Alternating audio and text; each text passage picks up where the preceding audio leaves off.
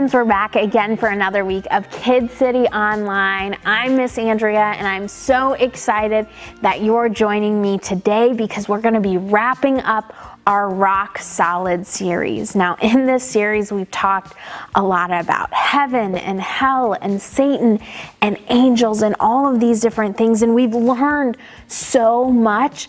But the thing is, there's still so much more for all of us to learn, including myself. And so, while we've learned a lot of different things about heaven and hell, and that's important, the most important thing that we've been digging into this series is learning how to find truth and to know that it's the rock solid truth, right? So, we're going to go back to the verse that we've been looking at every single week one last time. And that's Matthew chapter 7, verse 24 and 27. Let's read it one more time. Therefore, everyone who hears these words of mine and acts on them will be like a wise man who built his house on the rock. The rain fell, the rivers rose, the winds blew and pounded that house, yet it didn't collapse because its foundation was on the rock. But Everyone who hears these words of mine and doesn't act on them will be like a foolish man who built his house on the sand. The rain fell, the rivers rose, the wind blew and pounded that house, and it collapsed. It collapsed with a great crash. So, here are the things that we've learned, particularly from this scripture during this series. First, it's that God's word is like a solid rock, and everything else is sinking sand. Also, that living according to God's word helps us to stand secure. And then finally, last week we talked about how God's word helps us have a clearer picture of what's true. Now, we've been doing statements and looking at statements each week of this series as well to kind of practice figuring out whether they're rock solid truths or sinking sand untruths. So, I have a few more statements for you today that I want you to think about again, and then we'll go to the only place that has the absolute rock solid truth that's the Bible to see what it has to say about these statements. So the first one is this if I do more good stuff than bad stuff, then I'll be good enough to get into heaven. What do you think about that one? True or untrue?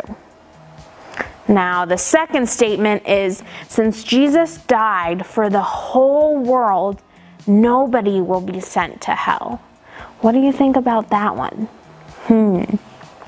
All right, it's time to dig in to God's word to see what it says about these statements. So, first, for the first statement, we're going to look at Ephesians 2 8 through 9, which says this For you are saved by grace through faith.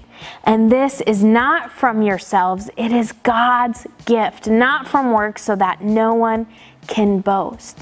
So this says that we're not saved by our own works. So no matter how much good or bad we do, that's not what saves us, but it's God's grace. And then the second statement, we're going to look at John 3 16 through 18. Some of you guys probably know this verse and then also John 3:36. So it says for God loved the world in this way. He gave his one and only son so that Everyone who believes in him will not perish but have eternal life. For God did not send his Son into the world to condemn the world, but to save the world through him. Anyone who believes in him is not condemned, but anyone who does not believe is already condemned because he has not believed in the name of the one and only Son of God. Then, jumping ahead to verse 36, it says, The one who believes in the Son has eternal life. But the one who rejects the Son will not see life. Instead, the wrath of God remains on him.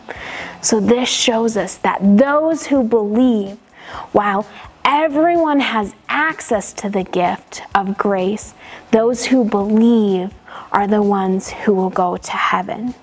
So let's look a little bit deeper at today's statements. There are many people who think that they're going to heaven when they die, but they believe they're going to heaven for sinking sand reasons. Now, salvation is an important word, and maybe you've heard it before, but salvation is something you receive from God when you believe that Jesus died on the cross for your sins and that he rose from the dead. We must receive Jesus' death as payment for our sins to be saved, and that is the only thing that can get us into heaven. It's not about how good we are, and it's not because Jesus loves everybody, although that's true. That's not what gets us into heaven. These are sinking sand. And if people believe these things, we can help them to understand and see the real reason that they, are the real way they can get into heaven. And it's by accepting what the Bible says. God's word is the only rock solid truth that we can stand on. So today's statements were chosen because people all over the world, both kids and adults, believe that they are true. And you might have heard some of these statements before, or maybe you've thought them before too. So today, I want to make sure that you know the truth so you can stand up against these sinking sand statements. So if our statements aren't true, then what is the truth about how we are saved? So, one way to understand salvation is this I am a sinner and I deserve hell. But because of God's gift of grace, and Jesus having him send Jesus to die on the cross to pay for my sins, I can believe and I must believe in Jesus to receive that gift of grace. And when I believe in my heart and I confess with my mouth that Jesus is who the Bible says that he is, that is when all my sins are forgiven, including the sins that I commit tomorrow and the day after that and the day after that. Jesus paid for my sins once and for all. And anyone who believes this will be able to be in the presence of God one day in heaven when they die.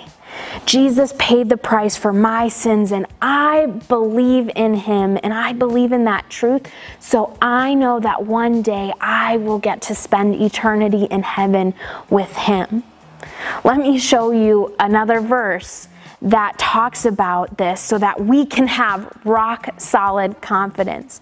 So it's Romans 10 9 through 10, and it says, If you confess with your mouth Jesus is Lord and believe in your heart that God raised him from the dead, you will be saved. One believes with his heart, resulting in righteousness, and one confesses with his mouth, resulting in salvation.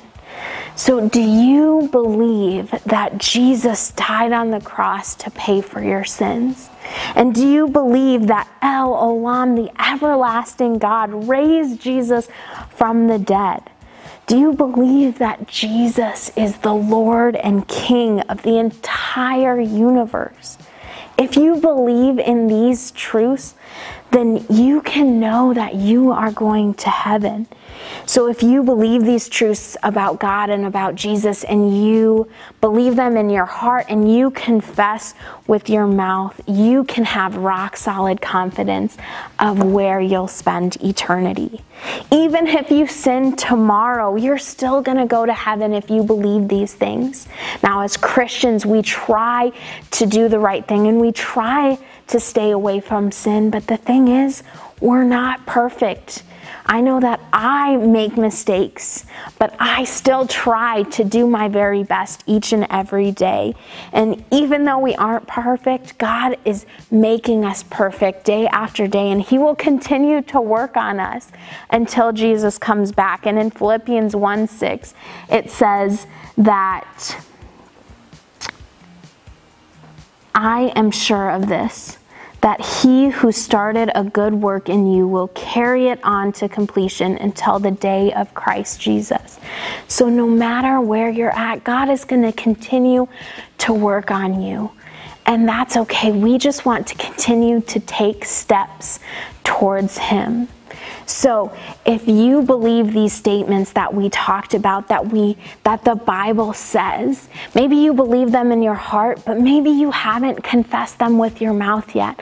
I want to invite you to say this prayer with me wherever you're at right now. So you can close your eyes, you can bow your heads and you can say this prayer with me.